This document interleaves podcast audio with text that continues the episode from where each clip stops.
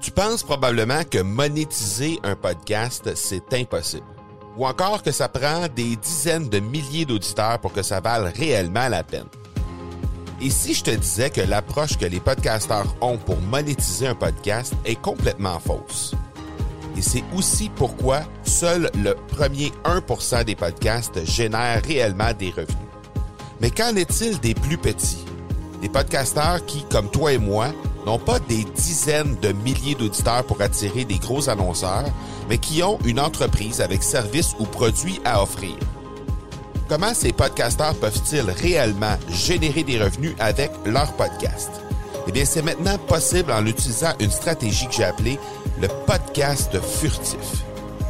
Cette nouvelle stratégie est inconnue encore de 99% des podcasteurs francophones à travers le monde, mais c'est la façon la plus efficace pour générer des ventes et des revenus à une vitesse éclair avec ton podcast, que tu aies déjà un podcast ou non.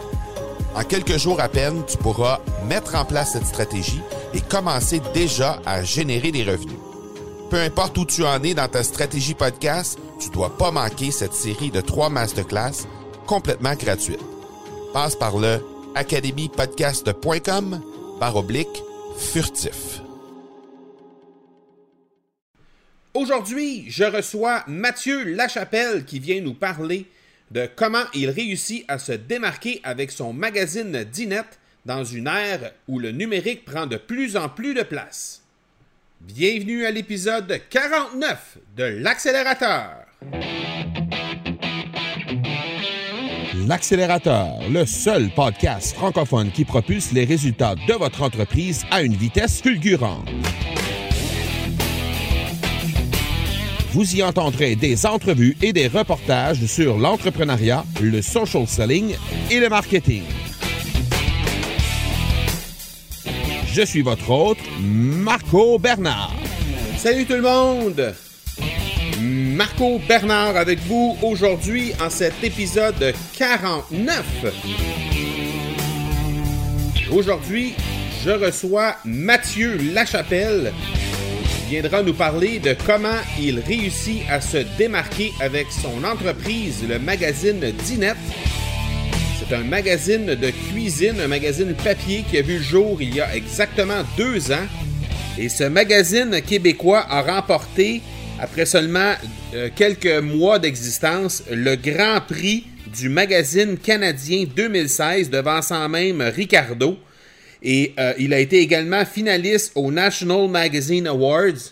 Donc, c'est vraiment un magazine qui sort de l'ordinaire et euh, je pense que les autorités, les, les, regroupements de magazines ont reconnu le talent de ses dirigeants, de ses fondateurs, de même que toute l'originalité qui est mise derrière euh, ce, magazine-là. Donc, euh, et là, vous allez voir au cours de l'entrevue, vous allez ceux qui écoutent, ceux et celles qui écoutent le, podcast Accélérateur depuis un certain temps, vous allez remarquer un changement dans le son. C'est simplement parce que j'ai eu la chance de me déplacer pour aller rencontrer Mathieu Lachapelle, qui est le fondateur du, du magazine, directement à son bureau. Alors, on a fait l'entrevue en personne plutôt que de faire l'entrevue euh, comme je le fais habituellement via euh, les, euh, les, différentes plateformes numériques qui sont, qui sont disponibles pour faire ce type d'entrevue, donc soit Skype ou Zoom dans mon cas.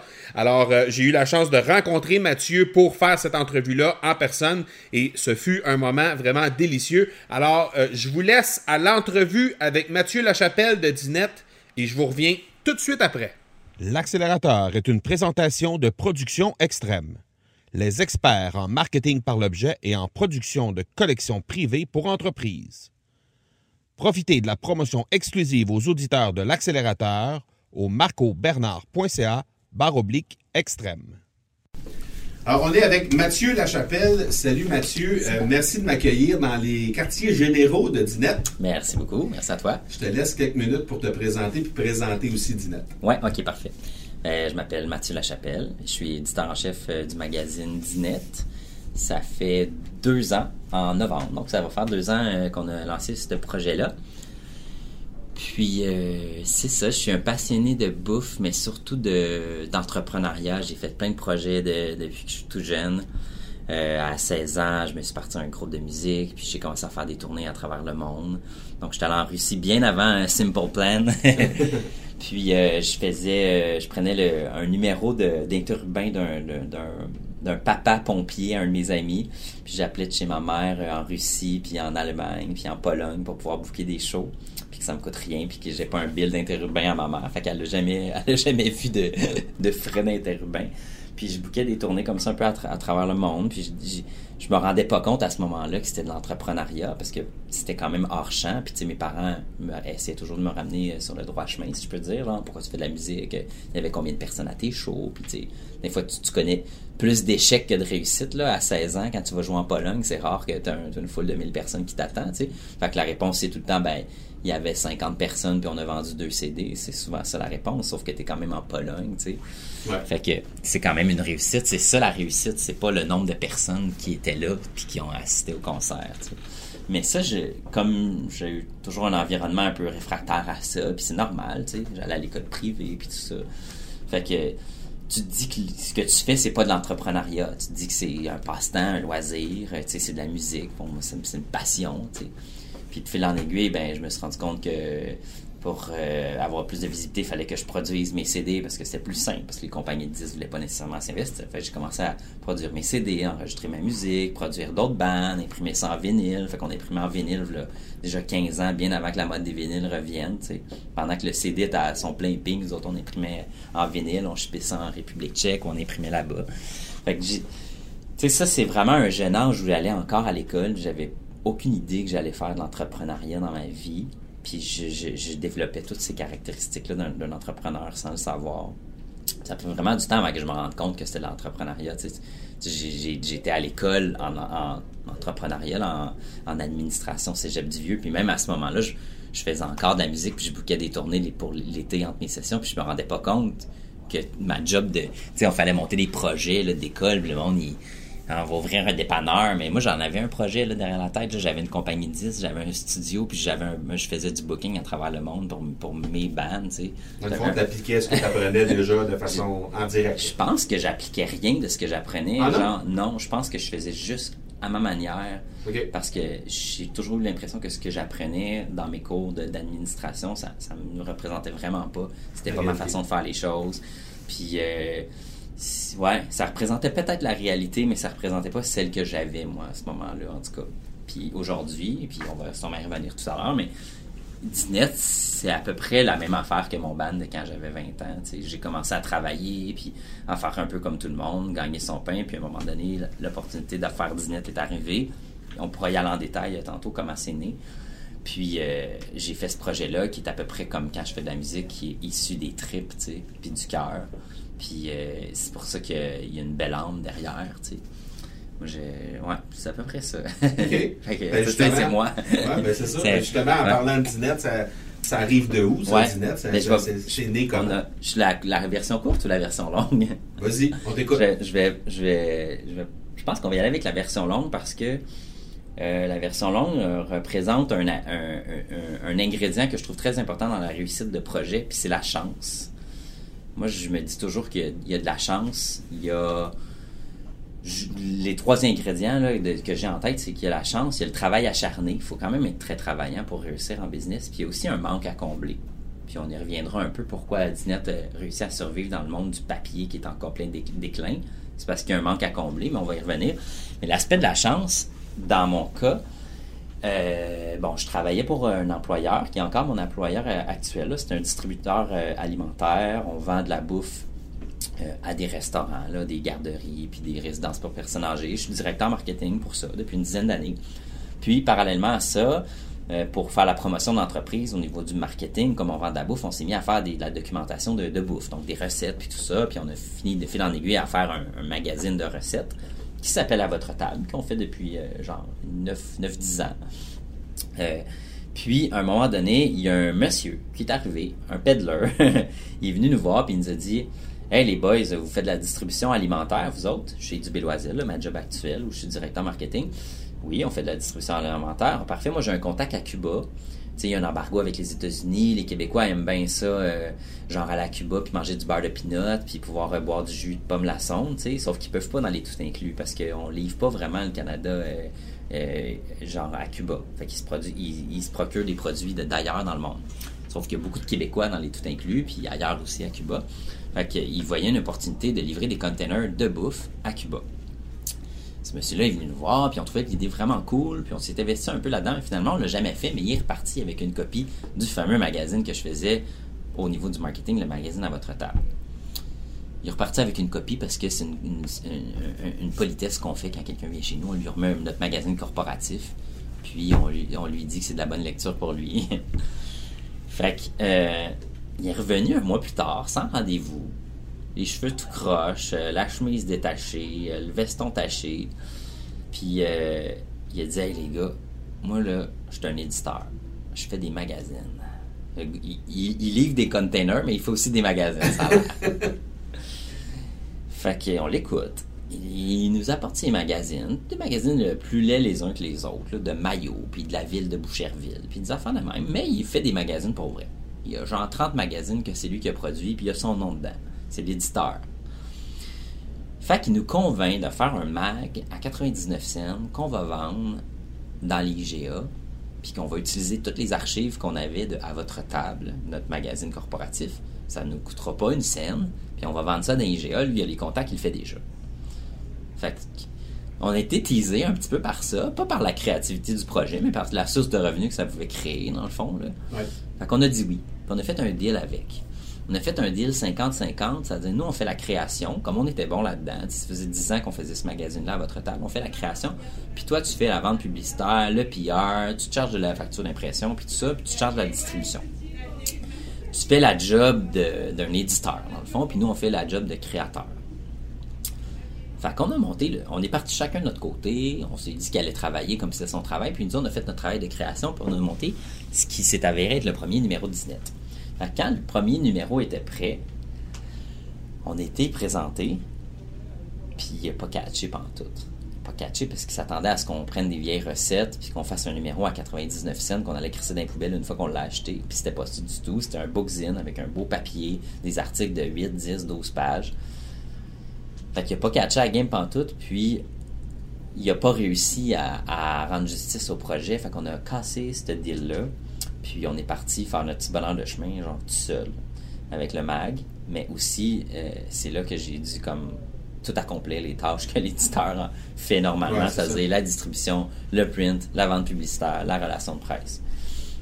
Fait que, euh, dans le fond, euh, pourquoi je trouve que c'est important de compter cette version longue-là, c'est que c'est un facteur chance qui est arrivé, c'est qu'un monsieur un peu nowhere, habillé un peu tout croche, qui est arrivé puis qui nous a dit On pourrait faire du cash avec votre, votre affaire, mais finalement, c'est pas ça qu'on a fait du tout, mais c'est pas grave, c'est le coup de chance, c'est ce personnage-là qui est rentré puis qui nous a dit, tu sais, comme qui a allumé cette flamme-là un peu de faire un projet. pied, le- le Ouais. petit coup de pied que ça prenait pour lancer le projet. Exactement. Puis là, on a, on a créé Disnet. Puis là, quand on l'a créé, tu sais, j'ai vraiment de la misère à faire des projets comme ultimement pour faire de l'argent. là. Tu sais, j'ai tout le temps, quand je fais des projets, ils sont vraiment tout le temps issus comme de mon cœur. Puis c'est ça qu'on a fait avec tu sais.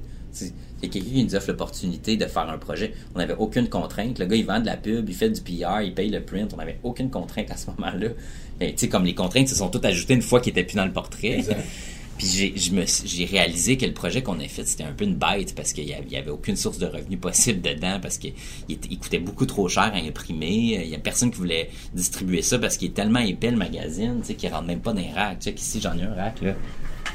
Il y a, il y a deux, il y a deux mags qui rentrent l'épicerie. Comment tu Ouais. fais pour me vendre, euh, mettre des magazines à l'épicerie? Ouais. Tu sais, il y, a, il y a beaucoup trop de contraintes, mais quand je l'ai créé, j'avais aucune contrainte. Je l'ai fait comme si j'avais, j'ai fait comme un mag, j'avais le goût de lire. Voilà. Puis aujourd'hui, on fait des projets pour ce qu'on va aller chercher comme cash. Qu'est-ce qu'on va vendre comme pub? On fait des projets d'annonceurs. Tous les mags, là, en ce moment, sur le marché, puis on va sûrement pouvoir y revenir. Parce que c'est dans les lacunes un peu. Ils, ils font des mags pour vendre la pub, tu sais. Ouais. Puis comme moi, j'avais aucune contrainte, fait que c'est pas ça que j'ai fait. Exact. Fait que c'est le, puis c'est le facteur chance dans l'histoire. Fait que c'est comme ça que c'est né, en fait. Ouais. tu parlais tantôt des contraintes puis tout ça. C'est quoi Ouais. les défis que, que, que, tu rencontres là? Parce que là, oui, l'éditeur est parti. Ouais. On a un paquet de choses Ouais. qu'on doit faire qu'on on n'avait pas planifié de faire au début. Ouais. Là, c'est quoi les contraintes qu'on rencontre? Ben euh, écoute, au- au premier numéro, on kick dehors l'éditeur, on se retrouve 100% propriétaire de ce projet-là, puis il faut faire 100% des tâches. Donc les quatre grosses tâches étaient, bon, principalement le print. Fait que ça, bon, c'est juste, fait que c'est juste payer une facture de print, ça va, ça se fait. La distribution. La distribution, par chance, il m'avait donné la sa référence euh, pour présenter le projet. Fait que j'ai juste rappelé, j'ai apporté mon projet, puis j'ai fait un pitch de vente. Puis il n'y avait aucun mag qui distribuait comme ça, les épines même, là, qui rentrent pas dans les, distribu- dans, dans- dans- dans les racks à distribution, puis tout ça, mais ils ont trouvé ça intéressant. Puis je pense que j'ai fait un bon pitch, fait qu'ils nous ont pris dans leur écurie de distribution. Une chance parce que c'est messagerie dynamique, puis ils ont le monopole de la distribution dans les bannières, là, comme IGA au Québec. Fait qu'une chance, tu sais, comme un petit coup de chance ici aussi, parce que si je les avais pas eu, le projet serait pas rendu où il est aujourd'hui. Il serait encore à l'état de projet d'artisan distribué dans des petites boutiques mais on l'a distribué dans les IGA, pharmacies. Fait que tout à coup, il y a comme eu une ampleur, tu sais, dès le premier numéro. Fait que ça, ça, ça s'est réglé assez rapidement. Ensuite, il y a eu la vente publicitaire, puis c'est où je me suis cogné euh, le nez le plus parce que je faisais un projet qui était tellement libre parce que j'avais pas de vente publicitaire à faire, puis je me suis rendu compte après le premier numéro que Colin va falloir le rendre rentable parce qu'il faut en vendre en maudit des copies pour pouvoir payer le print puis la création derrière, tu sais. Fait que la vente publicitaire, ça reste mon challenge de tous les jours aujourd'hui. Euh, c'est la, la plus grosse barrière à défoncer en ce moment. Puis on pourra, je sais pas là, tout notre plan d'entrevue, mais euh, on a, on a trouvé une façon un peu de, de, de vendre la publicité, qui, de la publicité qui est différente avec ce projet-là. Mais c'était le plus gros challenge à la journée 1. On s'est dit qu'on allait vendre des pages de brand là, normales comme il y a dans Ricardo. Puis Ouais. mais ça, défaisait complètement la, grille graphique du projet de Dinette. Puis euh, au premier numéro, même avant, une fois qu'on a splitté le deal, on a commencé à essayer de vendre la publicité. Puis là, on, approchait tout le monde, on recevait des visuels publicitaires de brand normal. Puis là, on s'est mis à refuser des dollars pour le mag, euh, pour sa qualité visuelle. Puis finalement, on, refusait des, grosses marques. J'ai refusé genre Cascade, admettons, que, le visuel convenait pas. des grosses marques comme ça. Je me suis retrouvé à vendre beaucoup moins de publicité que j'aurais dû, mais je me suis retrouvé à avoir une réflexion sur comment je vais faire pour rentrer de l'argent dans ce magazine-là sans mettre une page de brand que quelqu'un m'impose. Ça, c'est le plus gros challenge aujourd'hui. Je pense qu'on a réussi à le surpasser. Mais la journée 1, c'était ça. Puis j'ai un peu frappé un mur à ce moment-là. Et comment tu as réussi justement à, à Ouais. surpasser ça? Parce que là, tu faut que tu fasses rentrer des sous pour payer un magazine Ouais. sans mettre des pages pleines comme il y a dans n'importe quelle revue qui est Ouais. vendue présentement. Ouais. Comment tu as réussi ton, ton défi? J'ai utilisé une technique un peu que le web utilise, c'est le, le content, l'intégration de contenu, le, le contenu commandité dans le fond. Fait que j'ai euh, j'ai été moi-même chercher des brands avec des concepts publicitaires qui marchaient dans la thématique. Donc, nous, nos magazines ils ont toute une thématique précise derrière. Mettons, euh, comme numéro, euh, le prochain numéro, c'est confetti. Donc, un numéro un peu anniversaire où on va exploiter on va exploiter un peu le party. Je vais vous donner un exemple qui se retrouve dans ce, je vais qui numéro-là, Confetti, qui est le prochain. Euh, on était voir les fromages d'ici, puis on a dit on explore la, thématique confetti, qui est une, thématique de party un peu. Puis on pourrait faire un dossier avec les fromages d'ici, qui est un brand qu'on a approché, qu'on aime beaucoup, qu'on est capable de travailler. C'est des fromages, donc c'est facile à travailler. Puis on va faire un dossier lendemain de veille où on va voir genre un appart tout démoli avec des bières qui traînent, du monde couché sur le couch, puis dire que genre un bon genre de grilled cheese déjeuner avec du bacon puis du fromage bien gras, ça te, ça repimpe le moral en lendemain de veille.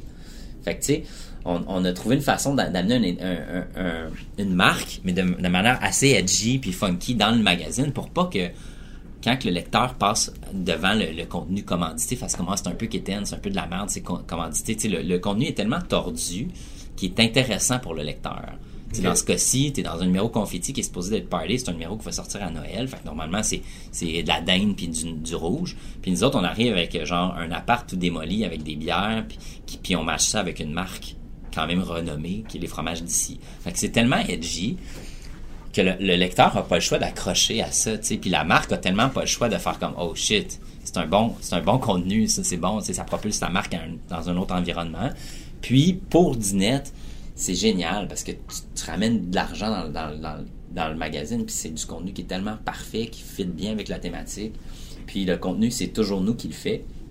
C'est ça, donc c'est plus la marque le, le fardeau de te donner le contenu Non. que tu vas aller afficher, Ouais. mais c'est toi qui crée de A à Z. Ouais. Puis tu dis à la marque en question, ça va te coûter tant pour euh, Ouais, avoir exact- ce, ce exactement. Quand je vais rencontrer un, agent, un agence, si c'est le premier pitch que je fais, je leur dis si vous aimez Dinette, là, puis ça vous tente de mettre du cash dans Dinette, ce qui va se passer, c'est que je vais m'approprier votre marque parce que je l'aime, puis je vais faire de quoi d'écœurant dedans. Puis si tu as envie de mettre ton argent, fais-nous confiance, puis on va te faire de quoi qui est à notre image, puis qui va être bénéfique pour le lecteur, puis pour ta marque.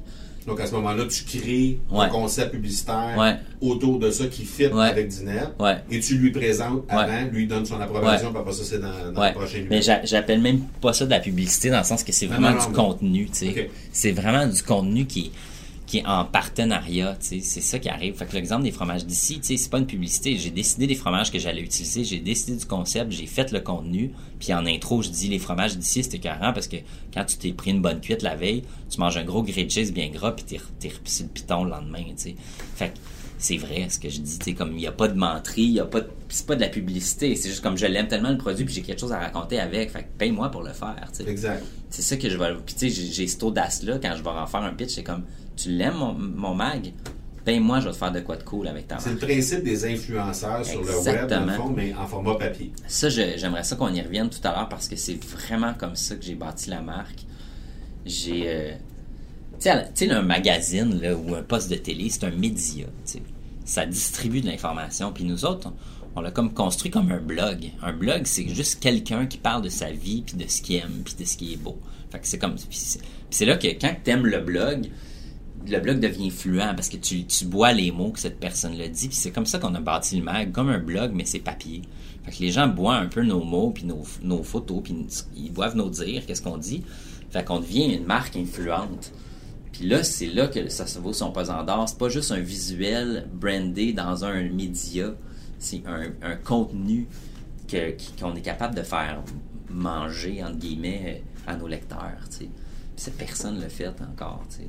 Fait que, dirais-tu que ce serait votre stratégie de promotion qui serait la seule stratégie de promotion que, qui, qui- qui- dans le fond, c'est toujours axé vers ça, c'est toujours axé vers Ouais. le, le- le- côté influenceur de. Ouais. Ben, euh, j'ai pas le choix parce que le magazine, est, il vendra jamais autant de copies que Ricardo. tu sais. Fait que je peux pas aller voir un brand à Toronto puis dire j'ai des stats à te donner. Tu J'ai genre, je vends 400 000 magazines. Tu sais, Toi, t'achètes des stats, t'achètes une visibilité, des paires de yeux qui voient ta marque. Exact. Ça, je peux pas faire ça. Sauf que je peux te dire, j'ai moins de paires de yeux qui regardent le mag, mais je vais m'approprier ta marque, puis je vais faire de quoi de débile avec que les gens vont. Tu sais, à la place de passer la pub, là, tu vas la flipper. Tu vois une page pub dans un mag. Si elle n'est pas super belle, tu vas la flipper. Sauf que là, tu as 8 pages avec les fromages d'ici. Normalement, si c'est Dinette qui a fait le contenu puis que c'est à son image, tu vas le lire, puis tu vas toi aussi t'approprier ce que Dinette dit. C'est là le pouvoir d'influence du, magazine puis de la stratégie qu'on a pris. Fait que je dirais que ouais, c'est la, stratégie principale que j'ai utilisée quand je vais faire des pitchs en, en agence pour, euh, pour les marques. Fait que l'aspect principal, c'est choisir la marque, trouver un concept qui va, coller avec notre thème du magazine qu'on est en train de créer. Mhm. Puis c'est ça.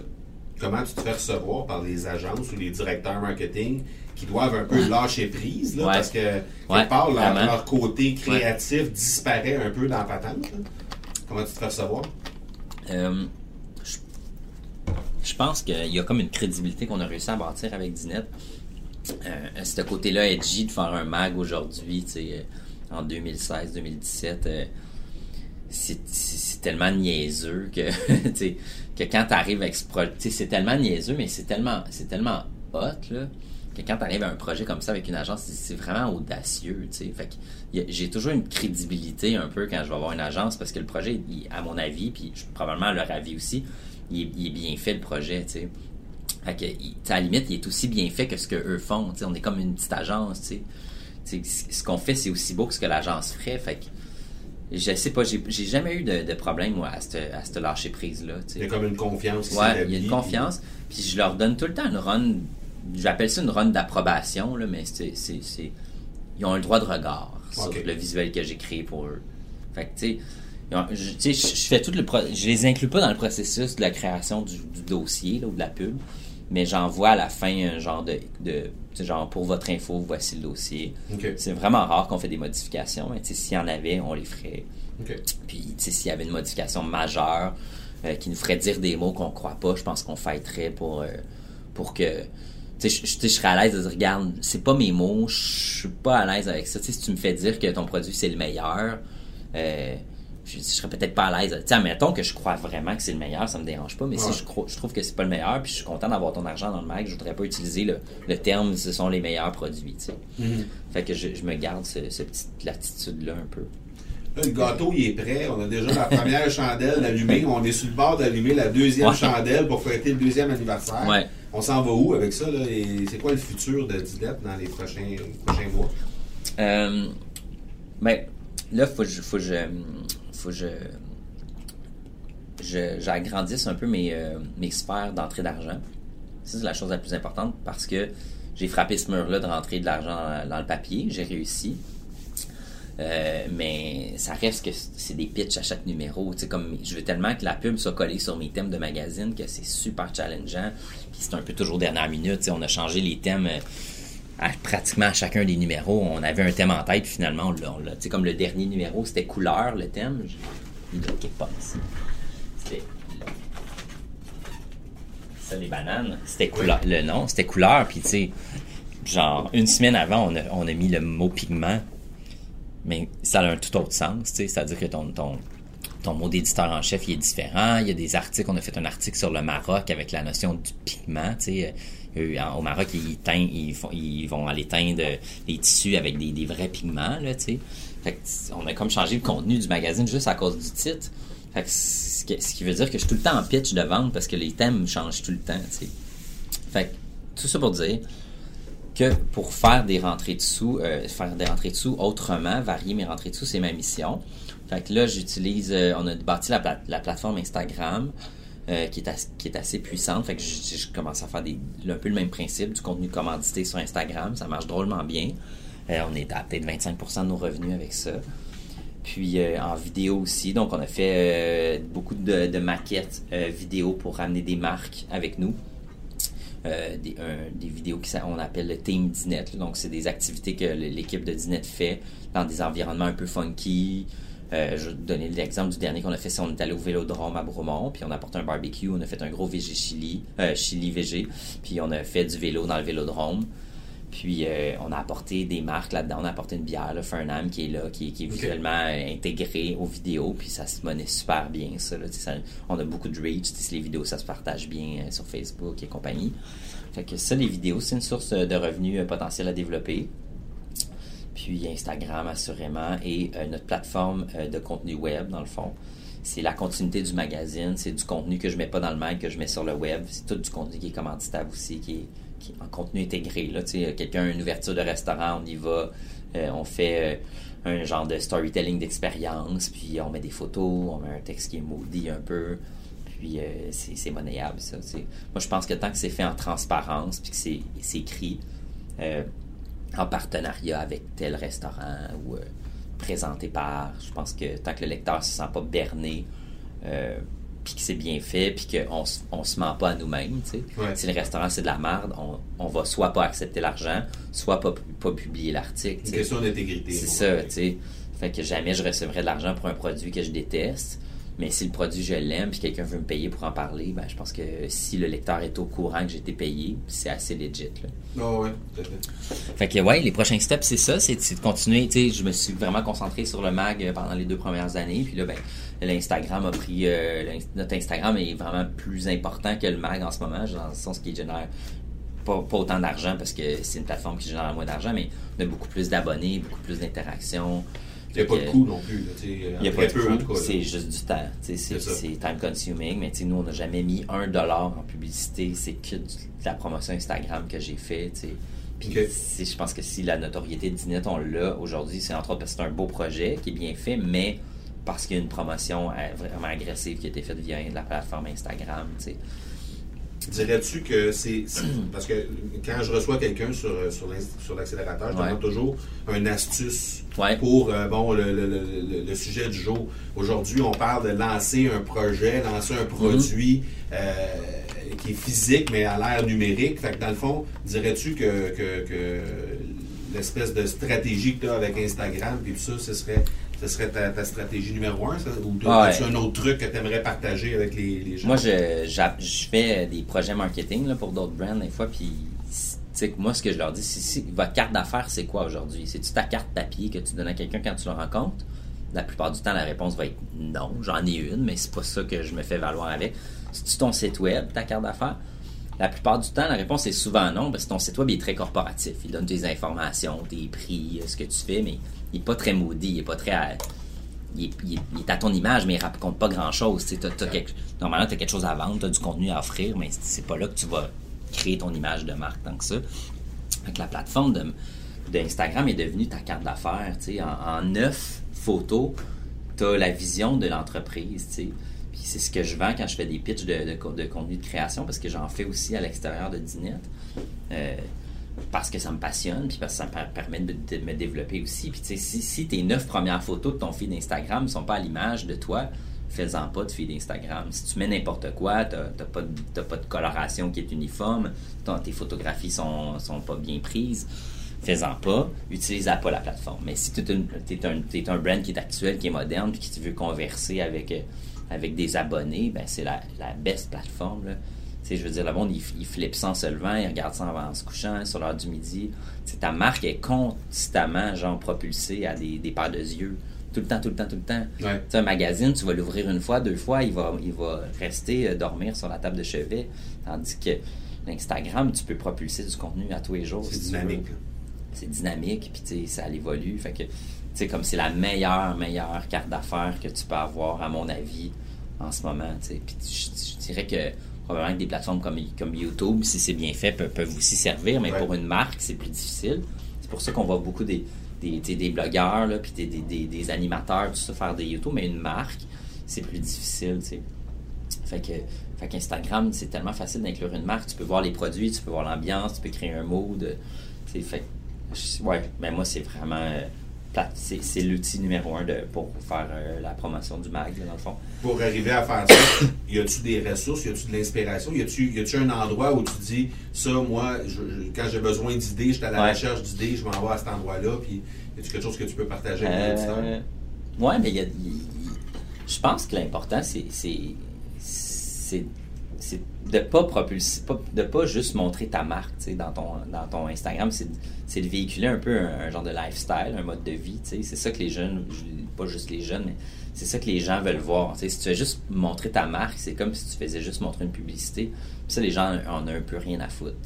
Sauf que si tu montres ton lifestyle derrière ton entreprise, puis parfois tu montres ton produit, les gens vont, tu sais, c'est un peu le principe du voyeurisme, puis de l'occupation double, puis peu importe, les, les Québécois, on aime beaucoup ça. Fait que les gens vont comme s'approprier un peu ta marque, ils vont voir ce que tu fais, ils vont voir le behind the scene, puis à un moment donné, oh, puis il y a une photo de ton produit qui vient de sortir, Alors, oh, là, tu viens de susciter l'intérêt, tu sais. Fait que, euh, ouais, mais moi, je pense que Instagram nous a vraiment aidé à créer un lien un peu avec, euh, avec les, les potentiels acheteurs. Tu sais, à créer un lien avec eux, que le projet il est fait par quelqu'un. tu sais, C'est pas juste comme un, un document papier qui existe. Il y a des créateurs derrière. C'est ce qu'on a, on a fait un peu avec l'Instagram, dans Ok. le fond. Mais tu sais, c'est un peu, c'est un peu ironique, cette- ce que je viens de dire là, parce que quand on a parti d'Inet, euh, on s'est toujours caché derrière le papier, puis on a full mis de l'avant les collaborateurs avec qui on travaille, les photographes, les rédacteurs, parce qu'on en a qui travaillent pour nous, dans le fond. Euh, puis on s'est toujours dit, nous, on n'est pas euh, Ricardo ou trois fois par jour, ou pas parce qu'on les aime pas, parce qu'on voulait pas être euh, le bon deuxième derrière eux, tu sais. Donc, on s'est dit, c'est c'est le magazine lui-même qui va se propulser, puis c'est nos collaborateurs qui vont être mis de l'avant, puis qui vont être les vedettes du, pa- du, du projet, tu sais. Ouais. Puis quand Instagram est arrivé, puis particulièrement Insta Story, euh, moi puis ma conjointe qui est la rédactrice en chef du magazine, on s'est mis à en faire vraiment naïvement. Puis les gens ont commencé à avoir un taux d'engagement envers nos publications qui était vraiment de plus en plus grand. Puis ont commencé à avoir un, un genre de sentiment d'appartenance envers nous. Puis tout à coup, puis là, j'ai pas la réponse aujourd'hui, mais tout à coup, on est devenus les vedettes du projet. C'est pas à, pas à, à l'échelle de Marie-Lou avec trois fois par jour, mais on est devenus les vedettes derrière le projet. Puis maintenant, c'est vraiment nous, selon leurs yeux, qui, qui Qui porte le projet. Ouais, c'est ça. Puis là, on est un peu à, à cette, à cette X-là, là, à cette Y-là, en fait, euh, de, de qu'est-ce qu'on va faire avec ça, tu sais. Fait que là, est-ce qu'on est assume qu'on est des mini-vedettes, puis on, on devient, tu sais, on va pas être à l'avant-plan sur le front du magazine, mais tu sais, de plus en plus, on met des photos de nous dans le mag euh, pour que les gens puissent s'identifier. Tu sais, le reportage, c'est nous qui le fait. Tu sais, c'est pas juste. Tu sais, souvent, je vais être photographe, exemple du reportage, mais je- je- ma, co- ma copine va prendre l'appareil, elle va me photographier, on va planifier le plan ensemble, puis je vais finir par être dans le reportage photo que j'ai photographié. Tu sais. Puis avant ça, quand Ouais. tu as, besoin d'inspiration, tu fais quoi? Ouais, avant ça. Non, mais je veux dire, avant, ouais. avant de mettre le story, t'es- t'es en, panne d'inspiration. tu-.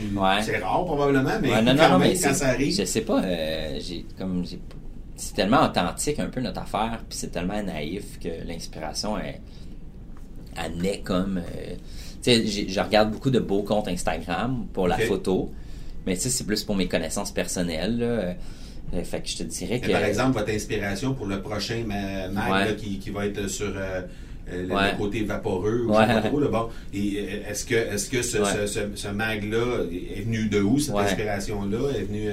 Ben, c'est une bonne question. C'est, on se fait des brainstorms un peu genre weird. Là. Des fois, on part dans des vapes avec un petit verre de whisky, puis on name drop plein de mots, tu sais, puis les mots deviennent des thèmes. Mais tu sais, il y a trois magazines que j'aime beaucoup, euh, qui, qui sont euh, Monocle, qui est le plus gros magazine au monde. C'est ici, je l'ai.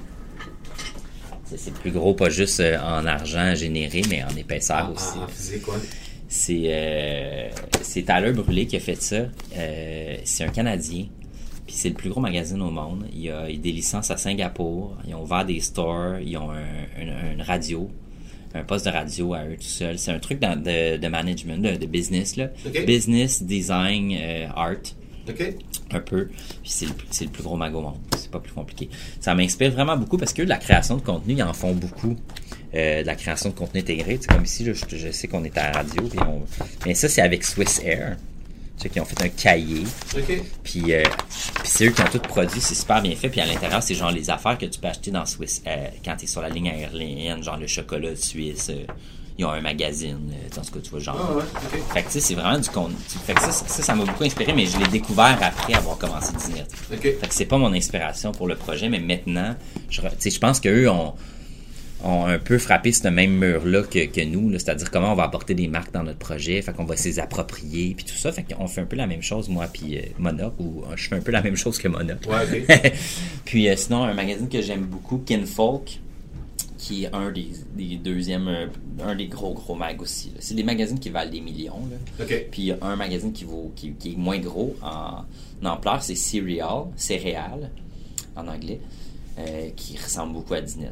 Euh, on est, drôlement, mais c'est parce que je pense qu'on a peut-être les mêmes inspirations un peu scandinaves, très, très white, très bordure blanche, tout ça. C'est le magazine qui s'apparente le plus à Dinet. Il- ce magazine n'est pas disponible au Québec, là, fait que c'est très difficile de l'acheter. C'est un magazine qui vient de... Euh, qui vient du UK. OK. Puis euh, tu, tu peux l'acheter en ligne, mettons. Là, ou Ouais, je pense ouais. qu'il y a peut-être euh, le Drawn and Quarterly, une, une librairie à Montréal euh, anglophone qui, qui le vendent. Mais sinon, c'est difficile de se le procurer. Mais c'est un magazine qui est nickel, qui est vraiment plus axé sur le voyage que nous, mais très inspirationnel. Des gros dossiers de 10 pages, des grosses photos pleines pages, des textes très euh, storytelling, là, vraiment des histoires. euh, Dans le même mood. Ouais, vraiment dans le même mood. Ça ressemble, ça ressemble beaucoup. C'est un, un magazine que je consulte aussi là, maintenant. J'essaie, je le consulte surtout pour m'en détacher le plus possible, comme on est deux projets qui se ressemblent. Ouais, ok. Mais c'est pas- d'ici, là, mais il reste que je- je- j'essaie de me détacher quand même. OK. Oui. On est rendu à On est l'étape rendu, de la oui, on question éclair, pédale dans le fond. Ah, vas-y donc. Euh, C'est un blitz de questions? c'est deux questions Ouais. rapides. Tu as quelques secondes pour répondre. OK. T'as- tu m'as parlé tantôt des publications dynamiques. C'est euh, messagerie dynamique. Messagerie ouais, dynamique. ouais. Donc, eux euh, s'occupent de, de- de- de- de faire euh, la distribution ici sur le territoire québécois. Ouais, exactement. Disons qu'il y a une messagerie dynamique en Europe qui sonne à ta porte demain matin.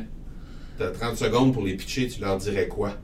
Ah, c'est drôle ce que tu dis parce que j'étais en train de booker un. euh, j'ai, reçu une réponse aujourd'hui d'Air Transat parce que je, je m'en vais, vais à Paris exactement pour ça. J'ai fait livrer des, euh, des magazines par voilier euh, à Paris pour la distribution. Fait que j'ai, fait livrer euh, 20 000 pièces de mag, mais j'ai aucun distributeur. fait que je m'en vais à Paris en décembre pour aller aller trouver qu'est-ce que je vais faire avec ça. Fait que quelqu'un m'approche, ça m'évite toute la job que je suis en train de me mettre ses épaules. Fait que je dis oui à 100%.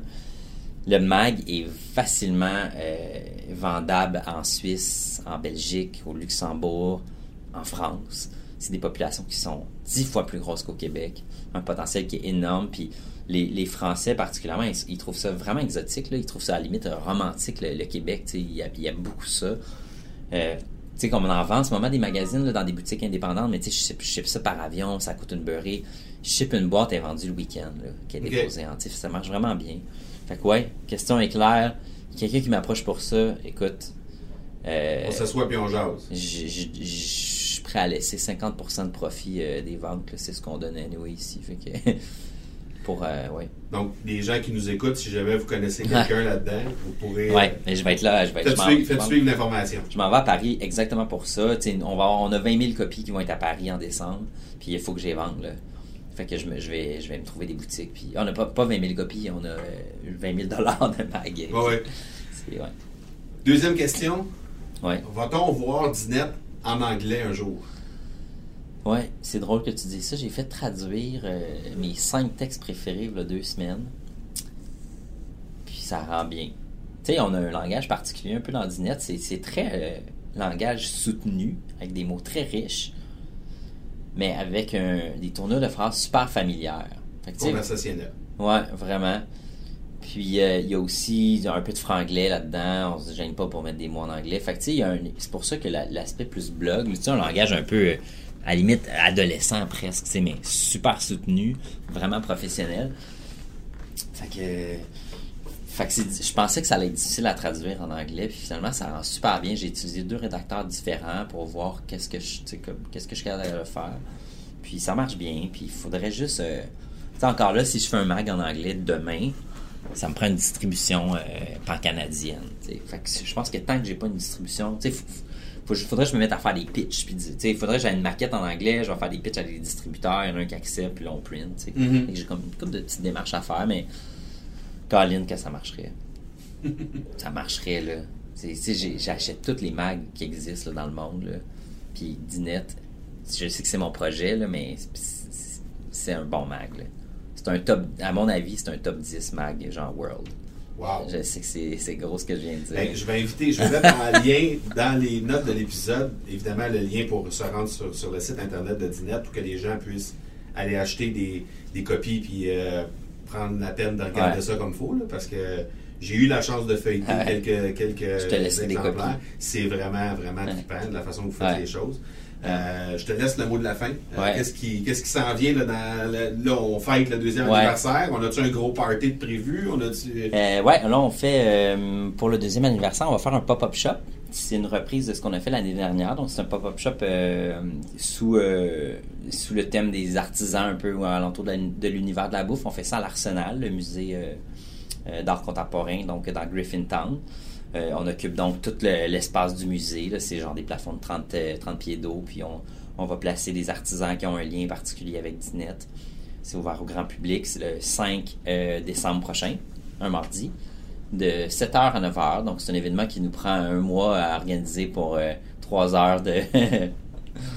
pour 3 heures de, de visite. Mais bon, euh, ça va être vraiment cool. Je trouve que ça, ça l'aide à la notoriété du brand aussi.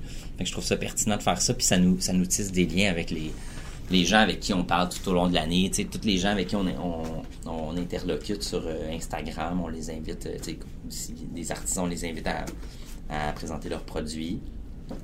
Puis, euh, ouais, c'est ça. Puis sinon, le prochain magazine sort le 7 décembre. C'est le numéro Confetti qui fête le deuxième anniversaire. C'est quand même cool. Là, on va pouvoir apprendre que faire un grilled cheese au bacon, Ouais. ça va nous, Ça va nous remettre Ouais. de la veille. Ouais, c'est ça. Fait que, Mathieu, euh, merci énormément de ton temps. Merci beaucoup de nous avoir partagé euh, ta passion autour de la dinette. Puis j'espère qu'on va être capable de, de débloquer Ouais. euh, de la distribution Ah en ouais, Europe. ça serait cool. Ben oui, ça serait cool, certain. Merci beaucoup. Ben merci. Ciao. Un gros, gros merci à Mathieu Lachapelle pour sa générosité. Euh, il a partagé avec nous euh, ses stratégies, ses façons de faire. C'est très, très apprécié, Mathieu. Un gros, gros merci. Et évidemment, je vais mettre dans les notes de l'épisode les liens pour vous rendre sur le site de Dinette. De même que euh, les liens vers les différents prix qui ont été remportés par le magazine jusqu'à maintenant.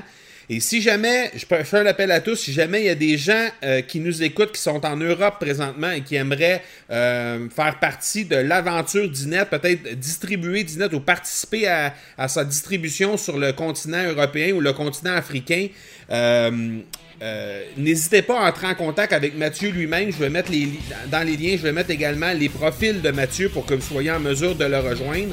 S'il y a des gens que vous connaissez dans votre réseau qui peuvent lui venir en aide pour distribuer du net euh, à l'extérieur du euh, Québec, du Canada, je pense qu'il va être très, très, très à l'écoute de ce que vous allez avoir à lui dire par rapport à ça. Alors n'hésitez pas à entrer en contact avec lui. Voilà donc qui termine notre épisode 49. Je vous donne rendez-vous dans quelques jours pour l'épisode 50. D'ici là, soyez bons, soyez sages, et je vous dis ciao